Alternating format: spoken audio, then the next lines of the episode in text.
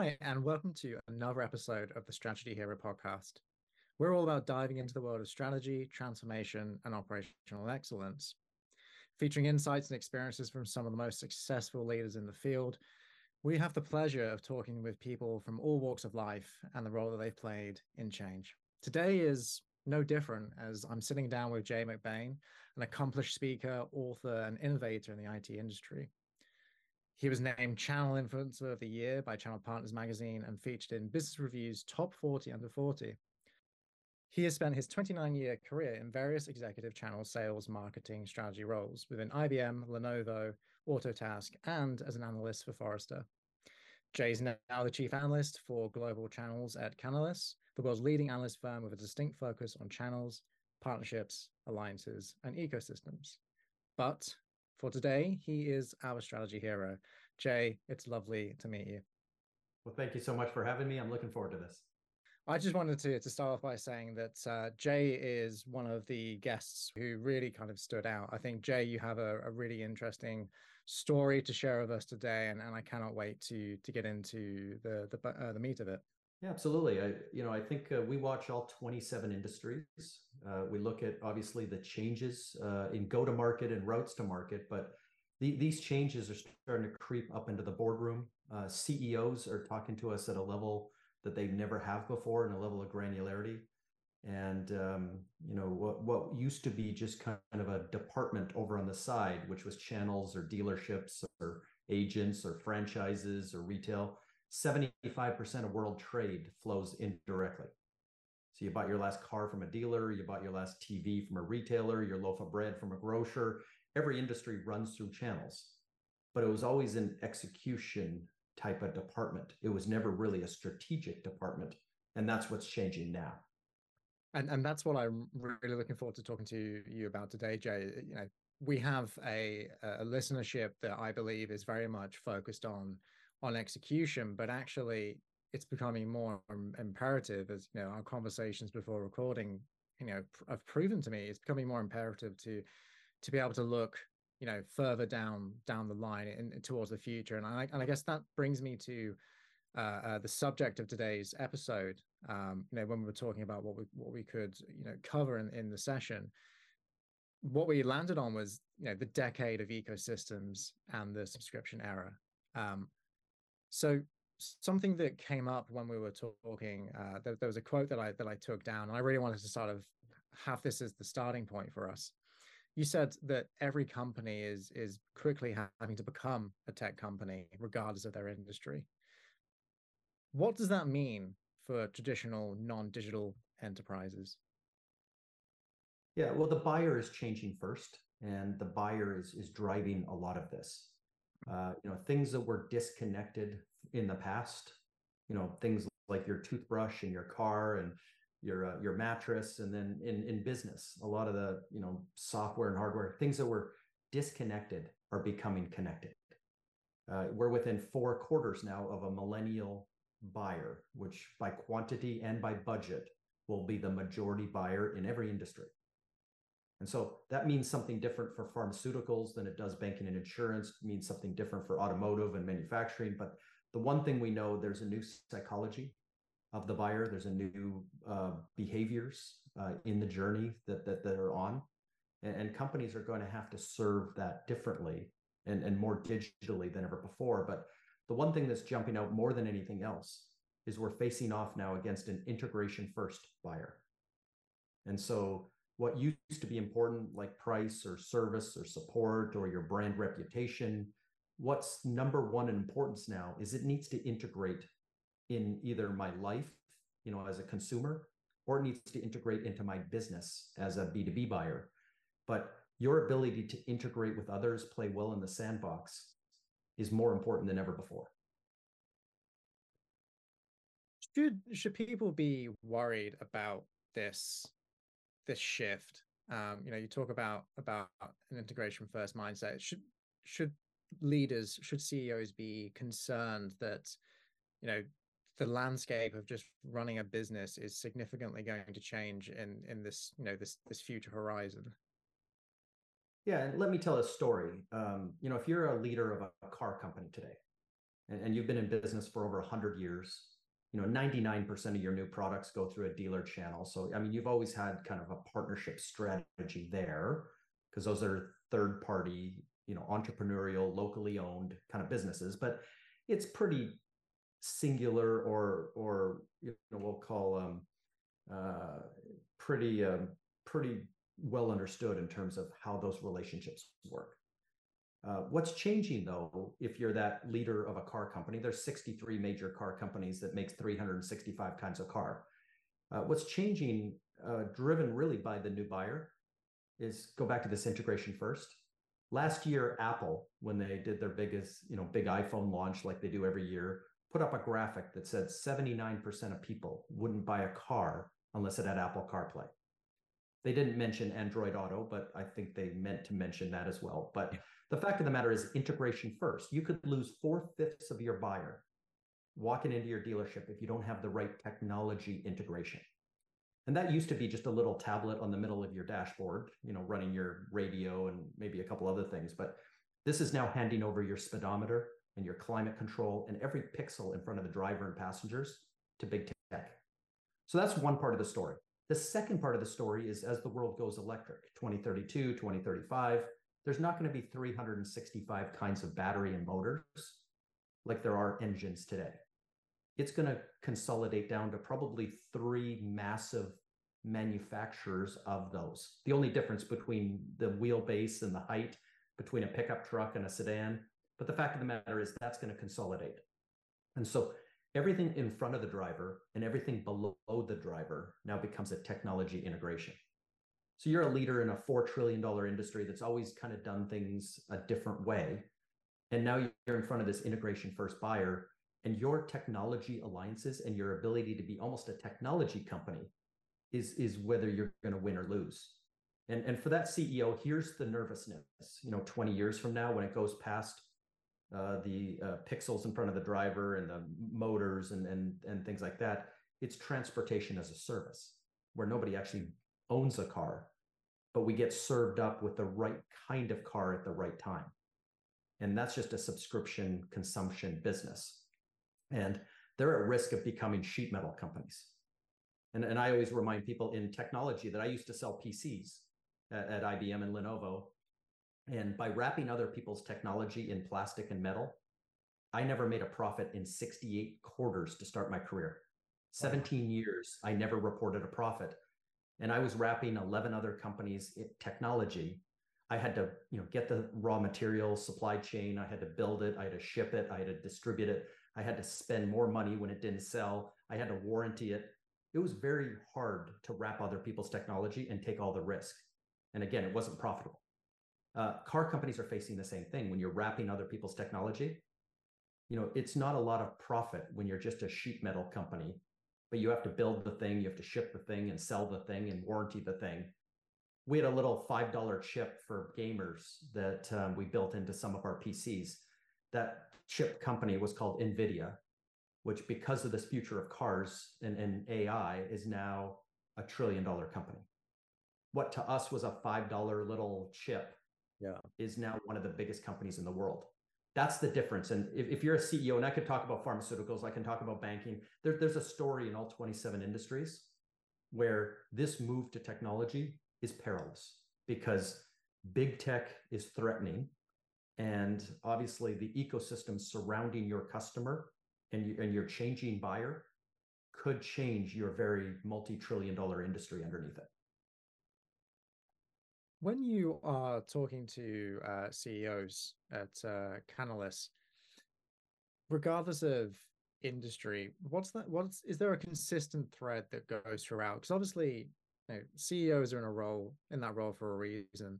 You know, they understand risks, they understand the opportunities of threats, and and they have the assumptions about their market. But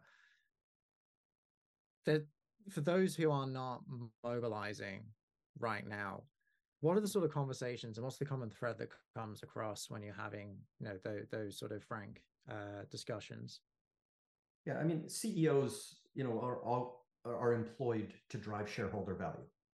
You know that is first and foremost in terms of their job description. And and shareholder value uh, to them you know they have board members and they have you know activist investors that are reminding them on a daily basis you know you need to start selling your toothbrush in a subscription model because wall street likes that better. It's more sticky it's more recurring it's more predictable and it doesn't matter what industry and what you build your, your lawn tractors your generators whatever you build needs to be a subscription.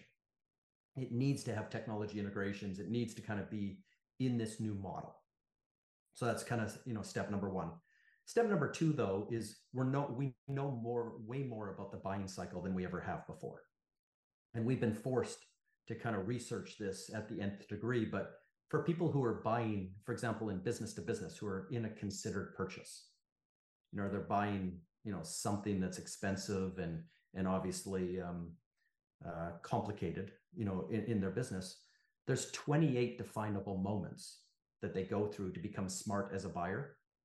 And with the best marketing in the world, if you're running Super Bowl ads and you sponsor Formula One and you're doing all the great things, in the best marketing in the world, you might enter into three or four of those moments. This is where consumer behavior becomes business behavior. Those are the same 28 moments when you buy a car. You know, you're watching YouTube and you're reading Motor Trend magazine, you're talking to your neighbors and friends, you're on social media you're not going to go on 365 test drives so you're narrowing things down it's not till like moment 20 that you might actually go to the manufacturer and configure your car on their website they've missed the first 19 moments and they may have missed the opportunity for you to come. So who owns the first 19 moments? And if those owners of those moments are not partners of yours and willing to share that data in a post cookie world you can't just go buy the data anymore. So for what marketing used to be, you know, this third party data and buying it from Facebook and Google and other places, it doesn't exist anymore. So if I'm not partnered with Motor Trend magazine and that guy on YouTube that's racing a Tesla, and if I'm not partnered with, you know, in social media and all the other 28 moments, you know, I'm going to miss 24 of those 28 moments and I'm going to be losing deals in my sleep. This goes for every CEO in every industry. So partnering strategy, 82% of them now are increasing their funding and their strategy around partnerships, saying that I need to surround my customer. According to McKinsey, who advises all the Fortune 500 boards, according to McKinsey, there's seven partners now that the this new buyer trusts.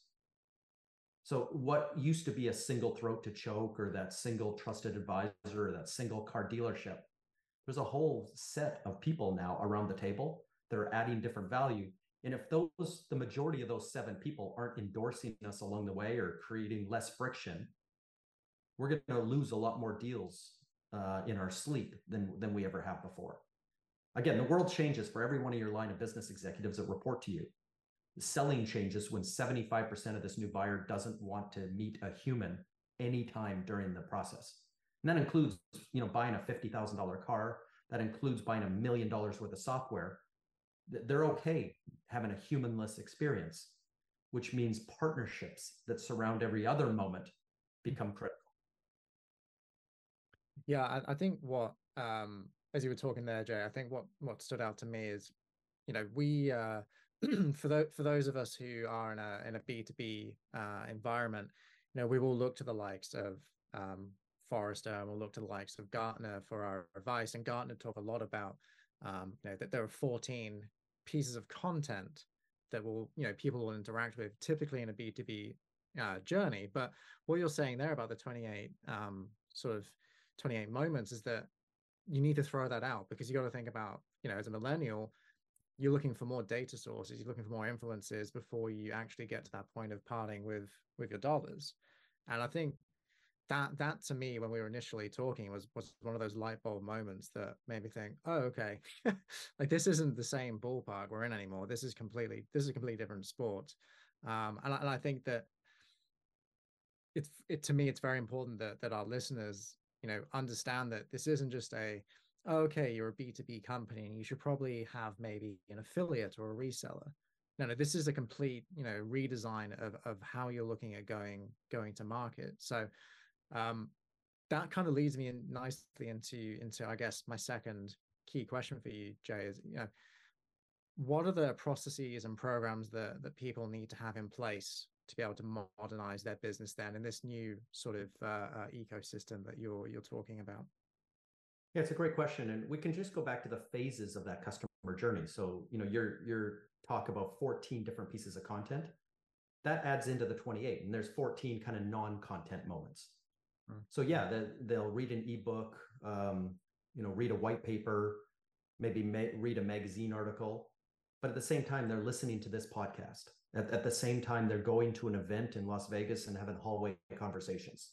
They're talking to their colleagues and neighbors and friends. They're they're moving through these moments. And again, it's very unpredictable because you know you, you can't just ask somebody uh, about their 28 moments but as a leader you got to kind of grab all of those watering holes and for any industry and for any buyer type it's the law of a few if you ever read malcolm gladwell's the tipping point i did it for the entire technology industry and i looked at 4.7 trillion dollars and about a million partners and i asked them what they read and where they go and who they follow and you'd think, oh my God, there's 10 million people, there's millions of things. There isn't. There's 85 magazines total, global.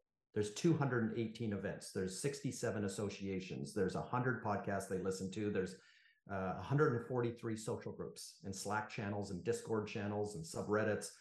There's 14 spheres of influence around that buyer. There's some that you can drive content through, to, and with.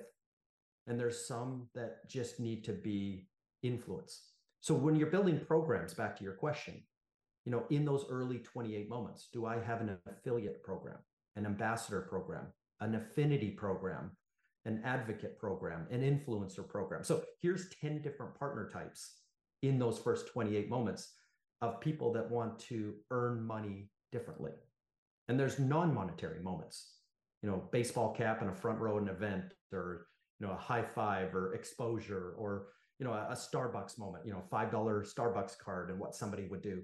So we're not talking spending millions of dollars with these partners, but it's recognizing what they do and quantifying what they do to get that buyer to the to your you know decision and if you can do that properly and you know that ebook has a quantitative value you want to rush out to the author of that ebook who has trust built into their watering holes and say hey can you write three more here's you know $5000 if the next three ebooks have the same return, you're going to rush out with $10,000. You're going to keep doing that until you run some ad in the Olympics together or, or, or in the Super Bowl. So those are the types of things that we're getting better at today. Move on to the point of sale. Marketplaces, digital marketplaces, which serve these new buyers, are growing at 86% compounded at the moment. We just had a security company, CrowdStrike, this week say they're selling a billion dollars through AWS's marketplace alone. So in B2B, how these buyers are putting together these seven layer solutions, including services, are happening on digital marketplaces. So at the point of sale, 24% of those marketplace deals are actually your partners clicking buy on behalf of the customer. So, how do you figure out a world? How much goes indirect? Today, I said 75% of world trade. In technology, it's 73.1%. I mean, it's high in every industry. Um, you know, it's almost 100% in pharmaceuticals. It's almost 100% in auto. You know, you kind of look through um, all the different worlds. You got to figure out at that point of sale. You know, direct. You know, Dell used to be a direct company, and you might have bought a Dell computer direct in the 1990s. Well, yep. Dell is almost 60% indirect now. That uh, you know they're serving all the markets. You know, people in the United States might have bought car insurance from Geico. Well, now Geico sells more insurance through agents and brokers. So there's so many stories here of at the point of sale, making sure you're reducing friction and you've got a cash register where your customer wants to buy in the way they want to buy. And if you've converted to a subscription consumption model, that's only the first 30 days with the customer. So you've got the customer to the dance, you've got them on the dance floor, and now you've got to keep them dancing all night long in a customer for life scenario. And so who are the partners implementing and integrating? I mean, the integration first buyer who's managing all this who's there surrounding the customer forever to make sure that your solution is sticky and you stay there for life and so this is kind of the you know do you have programs built in all three of those phases do you have 20 different partner types that surround the customer that are competing for those seven trusted seats do you have big enough vision to look at what they read and where they go and covering kind of the broader ecosystem around your buyer because I'll say that 99% of the CEOs we talk to don't. Why why do you think that is? Does budget influence? Does the size of the business influence? Well, I think it's the amount of transformation. They're going through demographic changes at the same time of firmographic changes, at the same time of staring down macro issues around the world and a war war in the Europe, a war in the Middle East, inflation out of control, the cost of money, the free money over 14 years is kind of dried up. I mean, talk about a, a nexus of, of pressure from everywhere, but all of them can point northward. And, and if you grab the global Fortune 500 and look at you know Apple as the most valuable company, Microsoft is the second most valuable. I talked about Nvidia at a trillion, Google and um, Amazon and others, Alibaba. They're all ecosystem companies. They all have you know hundreds of thousands microsoft has half a million partners they recognize the surrounding of seven apple became who they are because of the app store and millions of developers making this phone in your hand or the computer you're on better so to get valuation which again is your number one kpi as a ceo to get valuation you've got to be uh, have a surround strategy around your customer you got to build the technology alliances for that integration first buyer. You have to build the strategic and business alliances. You have to build those channels before, during, and after the transaction. This is a much bigger problem than just having that department that runs dealerships off to the side or the department that runs the reseller channel. This is now a corporate strategy of whether we succeed or not, you know, and, and we're still around in, in 20 years. And it's how do we get to that higher valuation? We've got to, you know, change our corporate strategy around that surround or the decade of the ecosystem, as I coined it. So I'm going to be, I'm, I'm going to challenge a little bit, not because I, I disagree with what you're saying. I do agree. I can just imagine, I, I can think of ex-colleagues that would probably challenge, eh, you know, with, with this line of argument, which is, okay, well, I'm a great direct sales person. You know, I'm really good at inside sales. I have no need to be able to to work outside of my bubble. Like I can just continue to deliver the MRR that I'm delivering. How how do you deal with, let's say, the more reluctant uh, participants in this sort of change when you when you go out and, and you work with large organizations? How do you overcome those people that are resistant, whether it's through fear or through through just you know misunderstanding what this bigger picture is. Yeah, so over 80% of direct sellers last year missed their quota, and we're on path to actually exceed that number this year. Uh, the 75% number of the repless, you know, kind of um, uh, buying journey, that wasn't my number. That was Gartner's number. So whichever, and you know, Forrester has their own numbers, Canalys has our numbers, McKinsey has their numbers. I mean, you can go read any survey you want, or you can just talk to your neighbors and friends and your children if they're older and, and ask them. Uh, the fact of the matter is, the best sellers today and the ones that are hitting quota recognize just inside that there are a surrounding set of influences around your buyer. It might be the committee if you're B2B. You know, you got the CFO in there, you got the CIO in there, you got all, you know all these committee members. And a good seller will always say, you know, I if I can't get them to endorse, at least I want to remove that friction. And if I can surround themselves that I can get that committee to make a decision. But understanding that every one of those committee members to get to that decision are also getting smart. They're reading everything they can, they're doing Google searches. Now they're using generative AI to go ask ChatGPT and Bard what they should do. And so surrounding each of those committee members, understand there's influence is Accenture in talking to them? Is uh, McKinsey at the board level or, or Boston Consulting there? Is Gartner writing magic quadrants that you know are affecting the decision? Is um, you know is there local consultants, the guy's brother-in-law or sister-in-law in there? You, you recognize as a seller that you know it's not point A to point B, and selling today isn't linear. You win and lose deals at, at times in your sleep and the reason for that is this kind of repless behavior. That if somebody can avoid a human for the first 24 of those 28 moments, know, the auto industry, I mean, they force you into a dealership and they force you to sit there for eight hours, you know, as they get you a deal. The fact of the matter is, you already know because you downloaded the invoice price, what the dealer's paying for the car. You've already downloaded the back end rebates for this month. So you know what's getting kicked back at the end. You already know within $100 what the car is going to be. So you pay $100 more just to avoid that dealership moment and have them ship the car to your driveway and hand you the keys. So now replicate that in every B2B environment. And that's kind of where we're at is let's not go through the old model but I, I do enjoy having somebody that can walk me through you know key steps of that buying journey. I do enjoy good marketing because they're helping me get smarter. Mm. and i do know that it's never 100% there's shades of gray in every single um, moment and every single component of this. And, and any direct seller that understands the chaos theory that goes into a singular sale are the ones making their numbers and they're very partner friendly yeah. Yes some of the uh some of the most successful sales reps that, that i've known they embrace partners. Um maybe not to the scale that, that we're talking about today but i think that kind of leads me on to uh, my next question is you you know you, you've gone on this journey yourself um you know, to go from lenovo uh, all the way through an, ibm through to where you are today.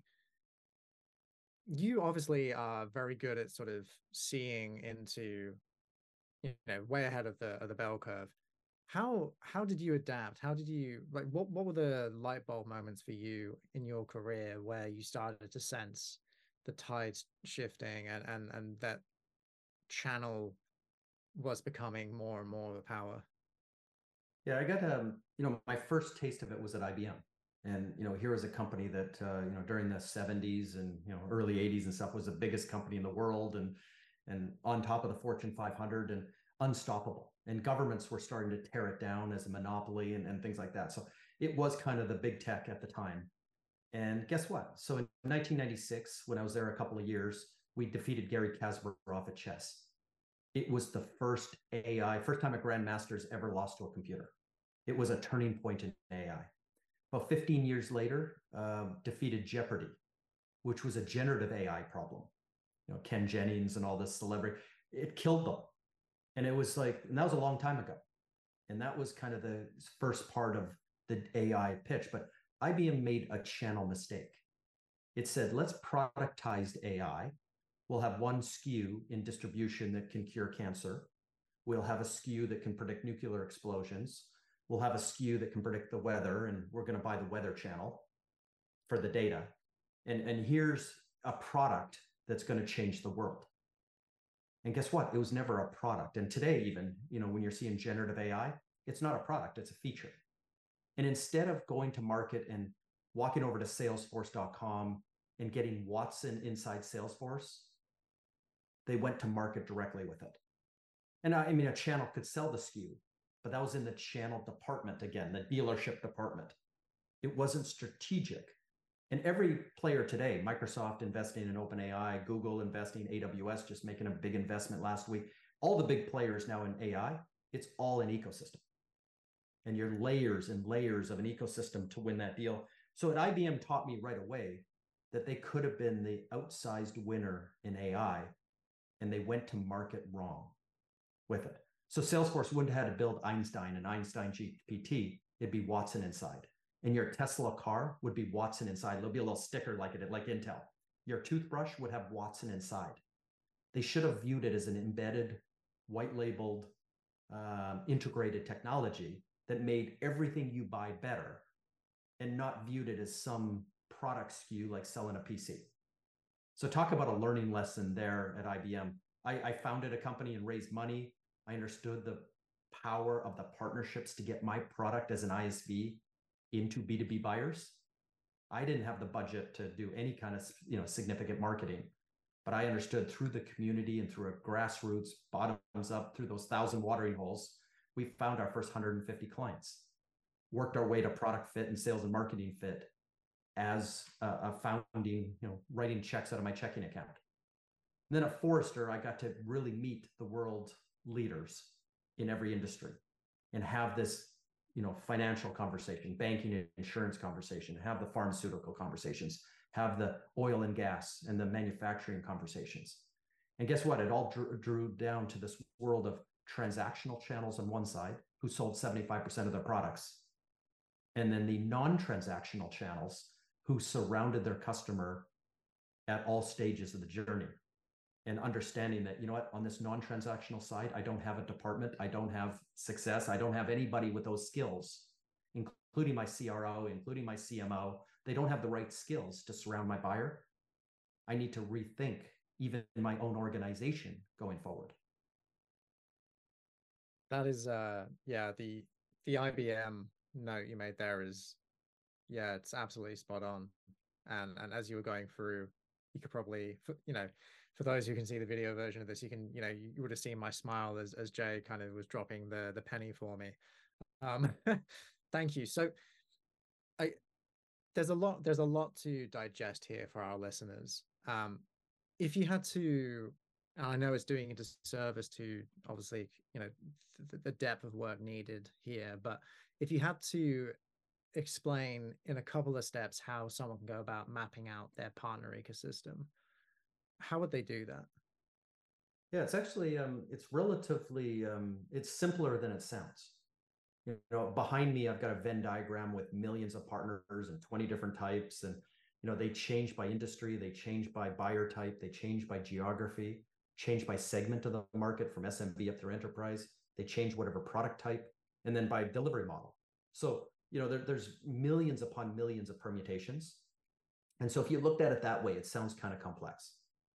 But if you actually look at it upside down and say, start with your buyer mm. and start asking good questions of your buyer, the ones that bought for you and the ones that chose not to buy from you, if you could get the intel and just ask them those three questions again What do you read?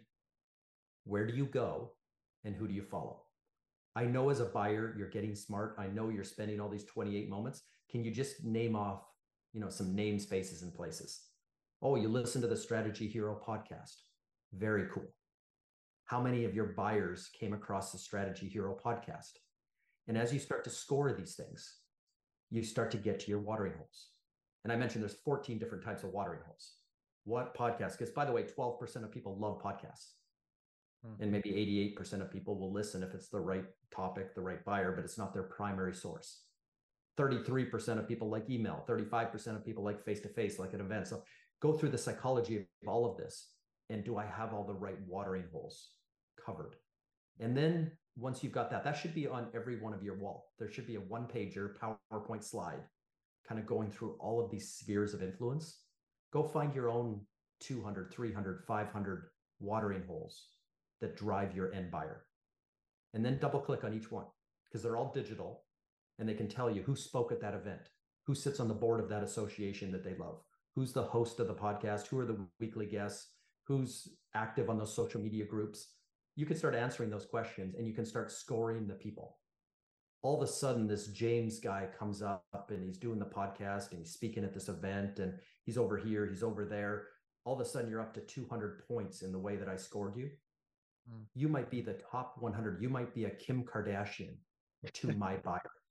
And if that's the case, I want you as my partner and, and we got to figure out a way together. I got to build you a program and I got to have a one plus one equals three where we can work together to, again, value the buyer. Like the whole point is to build better outcomes and to, uh, you know, to have a better experience out the other end. But if we can do that together and do it, you know, at a higher level, and again, the buyer comes back to us and buys more and says more nice things about us, this is the energy. And who are the other 99 James? Who are the top 100 people? I should also have that on my wall. So there's two new posters for your wall. This is what my buyers, this is where they are, and this is who they trust. And these are the top 100 most influential people that surround them in all these watering holes. And if everyone, and if you start focusing on that community, if you start focusing on each of those 100 people, and if you don't get endorsements, at least you're reducing friction, hopefully, and and you're starting to be more um, visible in each of those watering holes then you start to get success. If you can monitor measure and manage those things that's the start of becoming a partnership friendly you know technology friendly company that um, that has better surround strategy than any, anyone else. So talking directly to current CEOs and future CEOs that are listening today, um, if a future CEO has any sort of characteristics that, that you can pin down related back to the partner ecosystem, what would those characteristics be that you're looking for? Well, first characteristic would be very detailed, you know, about your buyer. Um, you know, every CEO, you know, rather than just knowing, you know, one of my buyers is Larry in the white van, another buyer is Mary who, you know, likes her Peloton. I mean, whatever, you know, ICP yep. and all stuff, that doesn't matter anymore. Your buyer as a whole, your TAM, your total target addressable market, your SAM, your service available market, and your SOM, your serviceable obtainable market. Every CEO on the planet starts has to sound like a SaaS company now. And I need to know that I'm after a, you know, this many billions of dollars in my TAM. I need to know the cash registers of how all that works and making sure that if I want to sell hamburgers, I've got a, a restaurant on every street corner. If I want to sell donuts or cups of coffee, I mean, I know the franchise of getting a cash register to my to my customer, whichever that may be. In B2B, that's marketplaces and indirect sales and, and resellers and things. That's the, you know, that's the second major piece of that. And in the end, you want to know that that buyer that you understand where they are and how they're moving through their first 28 moments. And I'm building a company very friendly in, in the ecosystem around my customer. Because I can't cheat anymore. I can't just go buy the stuff they're doing on the internet. I can't go and spend money to, you know, when they're a product on the internet to go and intercept that. I got to do the hard work and, and I got to send people out that can make these partnerships. It's still a human based model my Gen AI model is not going to talk to your Gen AI model. My robot will talk to yours. It's a human based model still, but it's one at scale. I'm not out to a, at a trade show trying to meet 10,000 people and get a bunch of business cards in a fishbowl. I'm there with 75 LinkedIn printouts of people that I have to intercept in the hallway to have a five minute conversation so we can have a deeper meeting the next week. And, and I need to start doing this at scale. And it's less about the product now that I have an integration first buyer. It's more about everything that surrounds that buyer. So what are the what are the what are the three changes that that this CEO needs to make? Well, I think uh, get deeper into go to market and routes to market than you ever have been. And it's more than just cash registers. It, it's it's it's surrounding your buyer. That's that's number one. Number two is starting to think about the future of your industry and your company within your industry. You know, at some point in time, big tech has plans to start taking over the experience of your buyer. And it'll start as an integration. It might start as that little iPad that sits on the middle of a screen in your car. But when you have to hand over the speedometer and you have to hand over the climate control and every other function to the passenger and drivers, that's when you've already lost. But at the same time, you you're never going to compete with Google and Microsoft for engineers. You're not going to get them to move to Detroit or move to Germany or move to Japan. So you're not going to build a better operating system, probably. So in this world of alliances, in this world of working together with others, how do you make sure you get your fair share of that? And that the profit and the revenue opportunity in your industry doesn't start to leak as every company becomes a tech company, there's always a risk in tech for the uh, hundreds of thousands of companies that we watch every day. There's always a risk of a big tech company adding a feature over a weekend or a company taking your entire product category and giving it away for free. You know, if it's the Microsoft Netscape story, which now became the Microsoft Teams story, which Europe just shut down, then it's the Microsoft security story, I mean, I'm picking on Microsoft, but I can pick on any one of the big tech companies. The fact of the matter is, your entire company could become a feature that's given away for free to every consumer on the planet. And that's dangerous. When a phone company, when uh, phone companies like Apple and Google have three and a half billion users, and soon to be four and a half billion users, hmm. uh, if they decide to give something away for free as a service, that could collapse you know your that's news that's fitness that's tv that's movies. This is industry wide threats. But you don't beat big tech head on. You actually beat them through the integrations. Microsoft beat ibm on a licensing deal and an ability for an open system to be run on, on a particular layer so there's there's craftiness here in terms of getting your fair share as your buyer changes. And I think for all industries and all CEOs, you got to think of, of a with, a two through and with strategy with tech and not a head on battle face to face.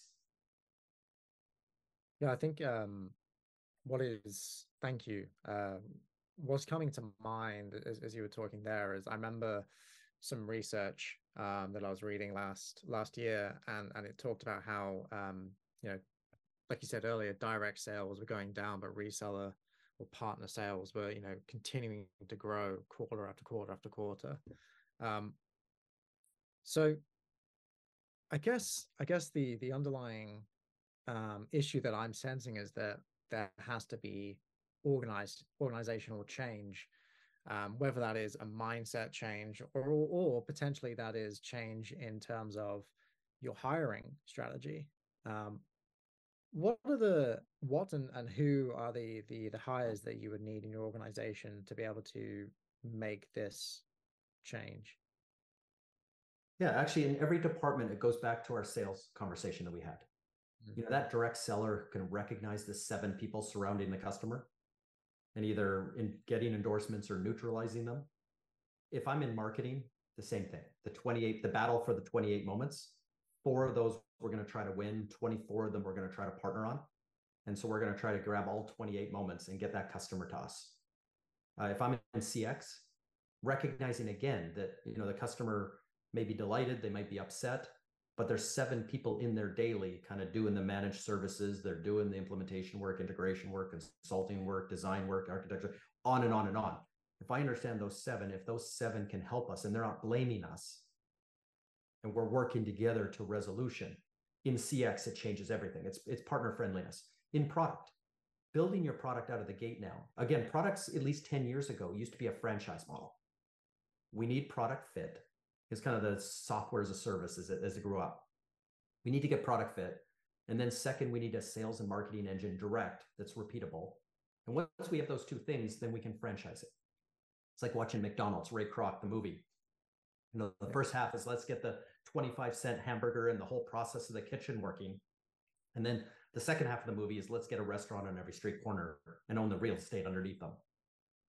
Business today in products, let's get the integrations first. So partnering starts at day one. It doesn't start later on. So is there someone in the business that would be responsible? Do you have a team of of partner relationship managers, for instance, or is it something that you know the marketing the marketing team are going out and talking to um, influencers and affiliates? Is, is it the salesperson's talking to a reseller? Like, what, is that? It, it, do you need to hire anyone, or is it more of a mindset change? Well, what most companies are doing is moving to a CPO, a chief partner officer. So the different swim lanes underneath that the dealership or the resale department or the retail department that is the set of cash registers now reports to a more senior partner executive. But then that mm. partner officer actually works with the CMO on those 28 moments, builds out all the what they read and where they go and how to do that partnering moment and build the program around it and the underlying technology to measure it. They work with the CRO they work with the CXO. They work with the head of products. They work with operations and finance. Uh, pretty much, you know, HR. I mean, they're working everywhere, but it's all dotted line. You know, it's not one of these empires that a million people go work for the CPO, but they have people that are coordinated to bring. Because the one thing about partners is they're not standalone. A partner who's helping you get the customer to the dance could very well be that partner that gets them on the dance floor, could very well be that partner that keeps them renewing every 30 days forever, could be that alliance partner that's co-developing and co-innovating with you to make your product even better. One plus one equals three. Could be that partner that's building out business and strategic alliances. So if you're working with a big global system integrator like Accenture with 721,000 people, they could be all six partner types on any given day. They have to report into a single structure to make sure that it's not disjointed and you're not sending, you know, 10 different people to talk to them on any given day. So you have to have an organized approach. The same thing over if you're going to partner up with Apple or Google on, on a product. You can't be just sending a bunch of people um, in kind of random sequence. There's got to be an overall strategy, and there's got to be help for each of those departments to build that kind of culture from the ground up. And understanding where the North Star is. I mean, we're trying to become a trillion dollar valued company. That's the North Star. That's the CEO's only job. So, how do I get the right coordination among all my direct reports, who might be the best marketing, sales, CX people in the world? But how do I coordinate that they're doing the completeness of their job, given this new buyer, given this new environment, given this, uh, you know, the worlds of changes that are going on? Yeah, it, it sounds like uh, if I can put a label on it, it, it comes down to alignment and, and, and, communication. If, if you can't do those two things, and I guess to our listeners, that's that goes across a lot of the things that you're doing in your day jobs. If you don't have alignment, then and, and you can't communicate one another effectively, then it doesn't matter if your true north or your north star, as Jay Jay said, is to make you know a trillion dollars. It doesn't matter if you don't have everyone aligned moving towards that goal. Um, Jay, I wanted to uh, I wanted to just say thank you so much for today. It's been an absolute pleasure to to talk with you, and um, I'm sure our listeners have plenty of food for thought here. Um, just in closing, if there is one golden nugget that you could offer to our listeners today, um, in regards to in regards to the the ecosystem, what would it be? every company is becoming a tech company. Every professional services firm in every industry is also becoming a tech tech company. So digital agencies, 78% of them now are tech services companies because that's where the money is. There is eight accountants. There's 300,000 accounting CPA firms around the world. 81% of them now self-report as tech services companies. You have to go to page four of their website to see they'll do your taxes or accounting work as well everyone is converting into tech because that's where the money is and the transformation dollars. They're trying to earn one of those seven seats at the table. So the next time you go and visit a client, if they allow you to, flip backwards in the guest book. Every name that's signing into that company's uh, headquarters, 80% of them are talking tech. And if you don't know who these people are, you, you need to start finding out who they are. And if you find out, you know, in those 28 moments and, uh, you know, in all the work you're doing, you're going to start to find that there's a team involved. And if you could get into more seats and know more people, it's not competitive. It's actually complementary. It's a Venn diagram. There's going to be obviously overlaps, but it's a team sport now. Nothing's direct in terms of sales or marketing. Nothing's direct anymore, you know, in terms of linear everything's a team sport and you just understand that um, and, and you can map it and, and get very detailed on how you're going to actually do that from an action tactics perspective is get better as a company thank you um, so there you have it everyone. That is uh, jay mcbain with his decade of ecosystems and the subscription era. Jay um, as is customary on on the podcast uh, i'd like to just you know share share how people can get in touch with our guests. Um, can you just confirm that your your linkedin is just jay mcbain? That's all you need to look for on the url yeah i've got uh, i've got three screens going here so um, if you want to send me a linkedin message if you want to send me a tweet if you want to send me a facebook message an email uh, it doesn't matter i've got them all listed publicly um, happy to answer a question if i can or point you to where I, I might have rhymed off a number and, and where I might have got that number from. Thank you so much, Jay. Um, so there you have it, everyone. Today's uh, strategy hero has been Jay McBain, and thank you again for listening. Thanks, Jay. Thank